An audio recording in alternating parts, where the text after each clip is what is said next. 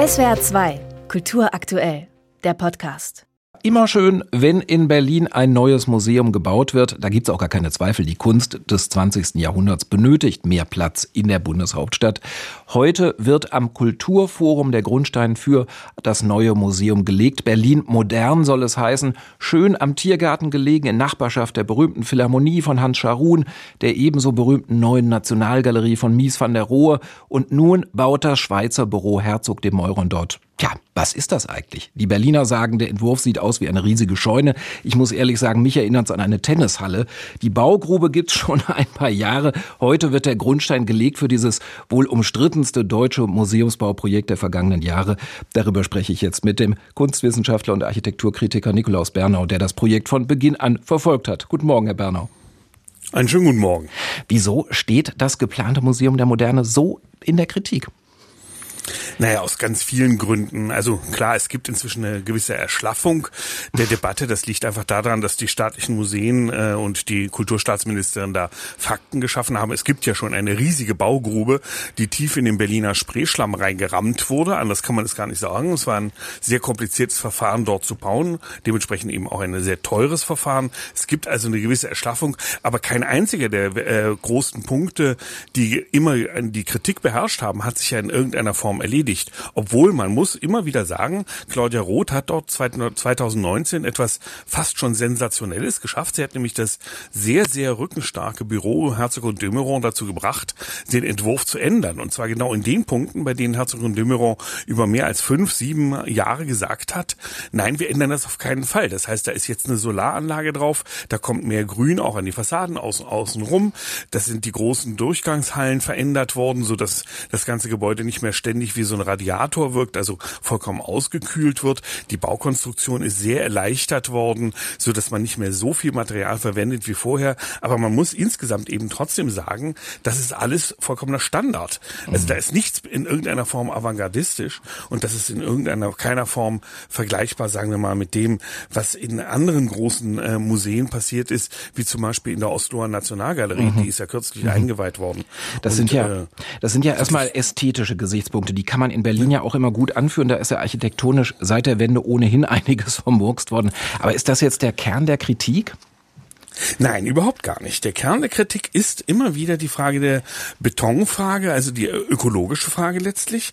Und ähm, das ist sozusagen das, worum sich alles dreht. Die ästhetische Frage drehte sich ja darum, was Sie ja erwähnt hatten, das Gebäude steht neben zwei Gebäuden mindestens oder dreien, die jeweils Welterbe verdächtig sind. Die neue Nationalgalerie von Mies van der Rohe, die Philharmonie von Hans Scharun und die Staatsbibliothek von Hans Scharun. Das sind alles drei Gebäude, die haben sozusagen Museums, Konzert und Bibliotheksgeschichte Geschichte geschrieben. Was aber bei dem Gebäude, ähm, das war der eine Punkt, ja. Da geht nämlich dieser Neubau von Herzog und de Meuron mit seiner großen, ja, Sie sagten ja schon, Scheunengestalt ganz massiv an. Der ist völlig autistisch dazwischen. Während ähm, die ökologische Frage ist eben der zweite Aspekt bei der ganzen Angelegenheit, dass es so viel Energie verbraucht und dass es im Bau und in dem Betrieb später, weil es ein völlig autarkes Gebäude wird, was mitten auf dem Kulturforum steht. Das Kulturforum ist ein riesiger Platz, umgeben von diesen wertvollen Gebäuden und umgeben von den wertvollsten Sammlungen, die es in, auch in Deutschland in der Beziehung gibt. Aber das Gebäude hat eben überhaupt keine Beziehung zu den anderen Gebäuden. Man gibt zum Beispiel keine Korridore, die miteinander verbunden sind. Und dann sind eben vor allem die Kosten explodiert. Also ganz ursprünglich hat der Bundestag mal 200 Millionen ähm, zugesichert das war auch schon übrigens eine Kostensteigerung gegenüber dem Ursprungsentwurf. Und äh, dann, als die Entwürfe fertig vorlagen, waren es schon 450 Millionen, also mehr als eine Verdoppelung. Und ja, wenn man heutzutage mit den staatlichen Museen oder so spricht und sagt 600 Millionen, dann zuckt da niemand. Mhm. Also das ist die Grenze nach oben hin derzeitig offen. Jetzt könnte man natürlich sagen, gut, das ist jetzt ein politisch bedeutendes Bauwerk, das hat eine erhebliche Symbolwirkung, sind also nicht 450 Millionen oder möglicherweise noch mehr für ein so wichtiges Bauwerk Bauwerk am Ende doch ein gerechtfertigter Preis. Naja, es kommt dann noch dazu, dass die Nationalgalerie wirklich eine hochbedeutende Sammlung hat, die dringend endlich gezeigt werden muss. Aber trotzdem, der Preis ist vollkommen unverhältnismäßig. Also vergleichen wir es nur mit einem einzigen der jüngeren Museumsbauten, die eröffnet wurden. 2020 in Mannheim die Erweiterung der Kunsthalle. Und das ist genau die gleiche Funktion, hat auch eine hochbedeutende Sammlung, hat eine ganz ähnliche Raumstruktur, entworfen von ähm, GMP aus Hamburg mit großen Seelen und großen Hallen, hat sogar einen ähnlich miserablen Baugrund. Und dort wurden, wenn man das mal so runterbricht, etwa, das stimmt natürlich nie auf den Penny genau, aber etwa 5300 Euro pro Quadratmeter ausgegeben. Mhm. Und in Berlin ist, wenn man die Samme runterrechnet, runterrechnet kommt man auf etwa 31.000 pro, Quadrat, pro Quadratmeter Nutzfläche. Das heißt, das ist locker mal das Sechsfache.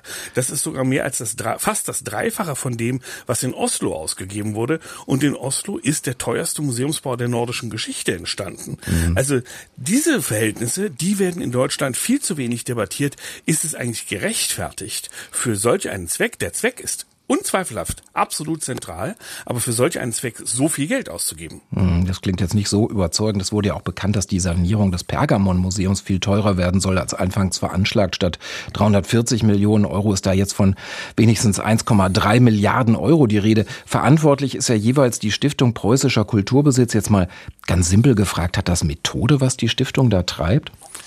Na, Methode nicht, weil Methode hieß ja, dass die es von vornherein darauf anlegen und dass es sozusagen eine Struktur dahinter gibt, ähm, die sagt, wir wollen das so. Das wollen die mit Sicherheit nicht so und sie haben auch manchmal wirkliches Unglück gehabt. Also beispielsweise der Eingangsbau zur Museumsinsel von David Chipperfield, der bei dem gab es einen regelrechten Grund, Grundbruch und dann ist die Firma auch noch bankrott, bankrott gegangen. Das heißt, der Bau wurde einfach mal locker doppelt so teuer wie geplant und hat dann am Ende 140 Millionen Euro gekostet. Das ist zweifellos die teuerste Garderobe Garderobe, die jemals irgendwo mal gebaut wurde. Ähm, aber auch der Ursprungsplan mit 76 Millionen Euro war auch schon sehr, sehr teuer. Das sind unglaublich viel Geld, die da drin sind. Und das ist tatsächlich dann wiederum eine Struktur, die dort zu sehen ist, dass die Stiftung Preußischer Kulturbesitz sehr teuer baut und dann eben die Pläne im Normalfall nicht einhalten kann. Also es ist ja nicht nur das Pergamon-Museum, sondern es ist zum Beispiel auch in der Staatsbibliothek ähm, unter den Linden wurde ein neuer Lesesaal eingebaut für etwa 84 Millionen Euro. Und für genau das gleiche Geld hat die Humboldt-Universität genau auf einem nebenliegenden Grundstück ein Gebäude errichtet, das eben nicht nur 250 Arbeitsplätze, sondern 1200 Arbeitsplätze hat. Und nicht nur 110 Millionen 110.000 Bücher unterbringen kann, sondern knapp 4,1 Millionen Bücher. Also diese ähm, krassen Unterschiede, die muss man immer wieder bedenken. Wobei, es ist ganz klar, die Staatsbibliothek ist ein Altbau, es ist eine sehr komplizierte Angelegenheit mhm. mhm. und so weiter. Also es gibt auch erhöhte Probleme. Aber selbst wenn man die erhöhten Probleme bedenkt, genau wie beim Museum der Moderne, sieht man eben, dass die Preisunterschiede sind immens in Berlin. Und das hat dann eben doch ja, nicht eine Methode, aber auf jeden Fall eine Struktur. Der Architekturkritiker Nikolaus Bernau war das hier in SWR 2 am Morgen zur heutigen Grundsteinlegung für das Museum der Moderne in Berlin, dessen Planung ebenso umstritten ist wie dieser Museumsbau wohl auch teuer, sehr teuer werden dürfte. Herr Bernau, ich danke Ihnen vielmals für das Gespräch. War eine große Freude. SWR 2 Kultur aktuell. Überall, wo es Podcasts gibt.